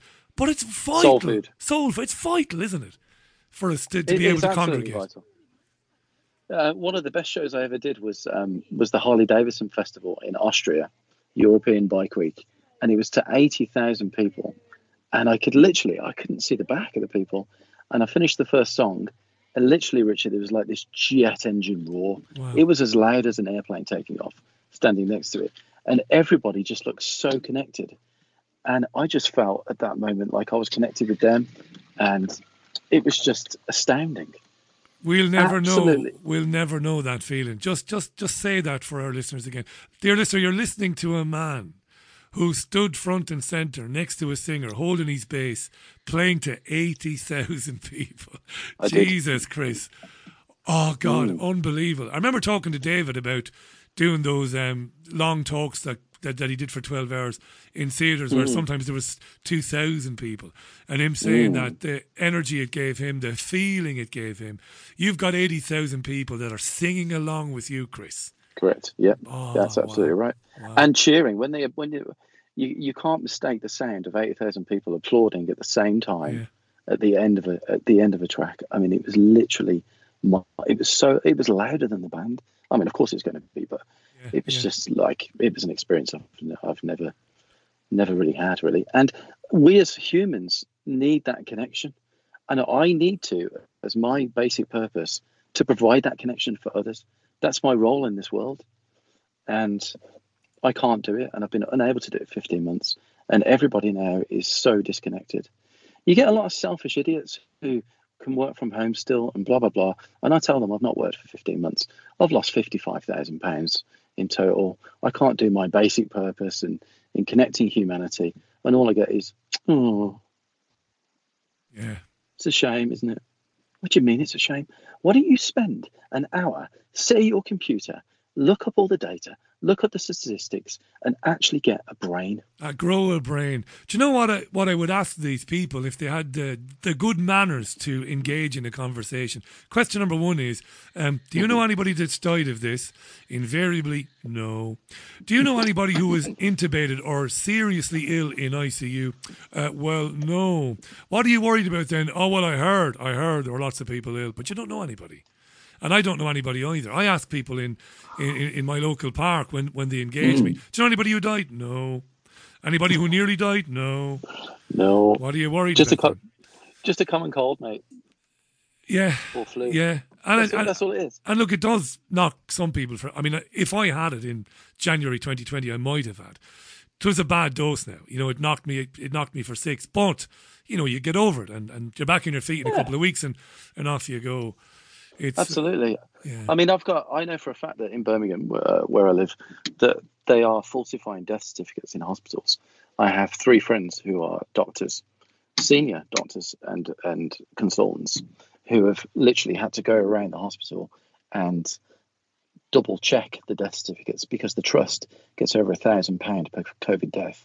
So junior doctors have been literally just labelling people as COVID deaths when they died of completely and utter other causes. Yeah, I'm not going to argue with that because I know it to be true. We've talked about it on the Yeah, it program is true. before. It is true. No point in me saying, "Have you any proof, Chris?" We know it's true. So the I know, incentive is know, to the incentive is to just add COVID. To- You know, guy fell out of a building, and and in some cases it has been things like that, accidents, and people are tested. And oh well, he does have COVID, so died with COVID. Within a 28 day period, tested positive. Yes, but it was the uh, slapping his head into the uh, uh, asphalt at 100 miles an hour uh, that's what killed him and, and led to his you know machine being turned off. Not the COVID, but it goes down as COVID. And you know Oh, the annoying thing about this, Chris, was last year the Times newspaper. Fair Mm. play to them. The Times actually told the truth last autumn. They said, Oh, wow. they said, oh dear, and well, they reported on a group of Oxford academics. A group of Oxford academics said, um, "Hang on a second, there, lads. We might be uh, labeling tens of thousands of people as having died of COVID incorrectly. Mhm. This is what pisses me off, Chris. Some of this information actually does make it into the MSM, but I know, still, and- but and still, did, the Muppets. the? yeah. Sorry, sorry to interrupt you. No, no, Did you hear, your show. Go ahead. Did Did you hear about the uh, course in Lisbon a few days ago? Well, where they ruled there was seventeen thousand five hundred COVID deaths, and they actually realised that it was actually zero point zero nine. Zero point zero nine. Uh, it- it's not the same court that um, said that the PCR test was was un was unreliable. I wonder. I, I must look. I must look that up. Uh, Yeah, I, I need I'd need to check that, and I will check that later. But um, I, I thought that was fascinating Yeah. because the debt on the UK is what one hundred twenty thousand. So if that is on average zero point zero nine, I'm not very good at maths. Um, that's not very much. No, you're talking about a few hundred people, really. You are, yes, absolutely. And the unfortunate thing about it is that I did want to bring this up actually, but Bring it up. um, yeah, is that some of my friends have committed suicide. I wasn't going to mention this. Now you mentioned it in the email. I didn't want to mention it in case it was too personal. So, so Do you know uh, what, Richie? I It has to care. be. I'm going to bring it up because it's true. And since March last year, I've literally had to sit on my phone and talk three people that I know out of killing themselves. And I've never, ever done that in my life. And I never thought I'd ever be in a situation where I have to sit there and talk somebody out of killing themselves. I mean, what what planet am I on? Where am I? Because it, uh, it ain't what it was prior to March 2020 at all. And what gets my goat even more is when people say things are getting better, people are waking up. No, they are not. I still see twats walking around on their own outside, walking their dog with a mask on. With a mask on, yeah. Yeah. On their own. No one around them. It's not even government guidance. 24 degrees here in Salford today. I was standing at my front door while the little one, Leia, was doing a wee in the garden, right? Mm. I'm watching her, and I look across the street, and there's a seemingly very young uh, woman with a baby in a pram. It's boiling now, and she had a, a muzzle on the woman out in the middle of the street, nobody Mm. around, it's very quiet where, where we live. And I looked at her and I thought, and then as I was looking at her, I was thinking of some of our guests who've said that this is devastating for the baby's development to see mum with the mask on or the muzzle on because the baby needs to be able to learn how to read from its mum's expression, how mum is feeling, what's going on. Madness, Chris. What do you say? to Again, well, again, we come to that human contact thing, don't we? It comes back to the human connection, which is what we thrive on and how we grow as humans, which has been the source of the attack, isn't it? Yeah, it you is, know, yeah. two meter, two meter distance. Don't see your family. Don't see your grandparents. Don't do anything. You know, don't do anything that makes you feel human. Do the exact opposite because we're going to dumb you down, and then we're going to prime you with a vaccine, ready for the next thing. And the agenda. I've got to be honest with you, Richie. I'm scared about the future. I, I genuinely am. Because you have Because- youngsters. I'm scared as because- well, but it's worse for you because you've got children. Yeah, you don't have mean children, that. Richie, no? No, no, I don't. No, we, Mm, we'd love to have. mm. We, we never have had. We we would love. Uh, I suppose we, we, sometimes now we wonder You know, maybe Mm. maybe I'll be better off. But but no, that's given Mm. into them. I'd love to have a child, and I think it's worse for for people like yourself because you oh you obviously look right down the road and you think how are my kids going to be? How are my youngsters going to be? How, how are they going to deal with this in the future? So I I get that. It's definitely worse. It is. It is a lot worse. I mean, I actually did a show about three weeks ago uh, in Durham, and I took a picture of it, and it was literally pig pens. People were gated off like sheep. It was to about maybe I don't know, 200, 300 people, and there was COVID marshals patrolling, walking around, making sure people didn't stand up, making sure people weren't singing, and it was literally like playing in Soviet Russia. The marshals were was- telling people to stay seated and don't sing. Yes, Jesus. Christ, Chris. Abs- honestly, I was, I, I actually, I, I couldn't even comprehend what was going on in front of my eyes. It was, it was like living in in Soviet Russia or, or something. If John It Bonham and Keith Moon were still around, they wouldn't get away with it, would they? uh, probably not, no. But um, uh, unfortunately, uh, you know, you can't, you can't really say anything at the time because you're employed and you're you're, you're there to do a job. And and I did my job and I went home and uh, I was driving home and I was, it, it was like having played on another planet. It must have been uh, wretched for you because you want to, you want to engage with that audience. You want to get right into their heads and and and them get into your head, and you want that vibe. And they're sitting down and they're being told. I mean, they're doing it, aren't they? They're telling people not to. You had that idiot Kay Burley on Sky News last week, Oh. reminding people that watch the England game not to sing and shout during the game. I mean, it's an absolute joke. Do you think that? Do, do you think that's what it is? Do you think that Jeremy Beadle is going to walk out one of these days, Jeremy Beadle or, or Matt Hancock or Matt Hancock? Beadle might. All of the television channels might all go to one uh, feed, and it might be Jeremy Beadle going, "Ah, there you are now, you muppets, get back to work, you morons." I- You know, I I take that now. I would take that to be honest. Uh, Be- Yeah. Beadle is not with us anymore, or, or the American version of Beadle, of course, Dom DeLuise. Imagine you doing that. but- Imagine you doing that gig, and there's guys going around saying to people, "Don't sing and sit down." Oh, Absolutely.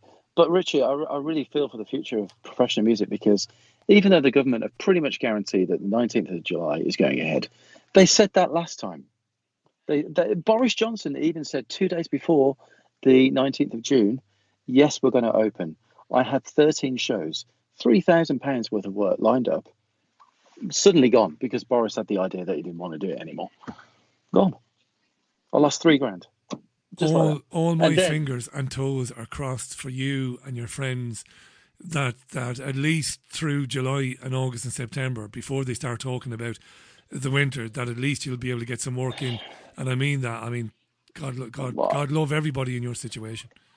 Well, I do too, but then we've got climate change lockdowns, which I've been looking into mm. recently, and that's getting scary as well. Mother of God, Chris. Have you looked into climate change lockdowns, Richie? Yeah, funnily enough, I had a guest on last night's program from Mm. America who's uh, he runs a website called climatedepot.com and he's Mm. he's he's all over the story. So he came on to talk about it last night. Yeah, it's a real thing. Yeah, they're looking at using lockdowns in the future to offset climate change and to reduce our Correct. carbon footprint. Correct. Yeah. Too many carbon emissions in your zone. Yeah. You can't travel now. Stay at home for four weeks till the carbon's emissions reduce, and then yeah. And my, I mean, yeah, go ahead. Sorry, Chris, go ahead. the thing is, the problem is, is that it's set a precedent now, and unfortunately, we've given away too much power, and I, I fear that we. I'm trying to be positive, but I fear we won't get it back. Um, income tax was the same, and uh, it was done by the king in order to uh, fund the war with France, and it was supposed to be a temporary measure. The king said to all the all the all the UK, "Please give me twenty percent of your income so I can pay for the war with France. Once the war's over, we'll stop it." And we've had income tax for hundreds of years ever since. And I I fear the same correlation with lockdowns. I do. Is there a Because- line in the sand for people? Now, I'm not being naive. M- Mm. might these lunatics overplay their hand? Might they take it a step too far? Hmm. Well, here's what I think about that. I already thought that they could not get away with what they've already gotten away with. Yeah. And people have literally laid down on the floor and just let it shaft them and and, uh, and won't say anything about it and that has absolutely astounded me i mean literally astounded me So, and they're just going to keep pushing. They're going to go. They're going to take it as far. But the line in the sand, I'm not sure where that would be. I think if furlough ends and they create more lockdowns and say, well, we can't give you any more money because we don't have any more money, and the joblessness rises and poverty starts to set in, I think then that will be the line in the sand. That might be it, yeah. I mean, we're, we're learning Yeah. today that the furlough is gradually coming to an end. A lot of people are going to fi- figure out their job is no longer there. And that's going to be a horrible experience for them. And I don't wish it on them.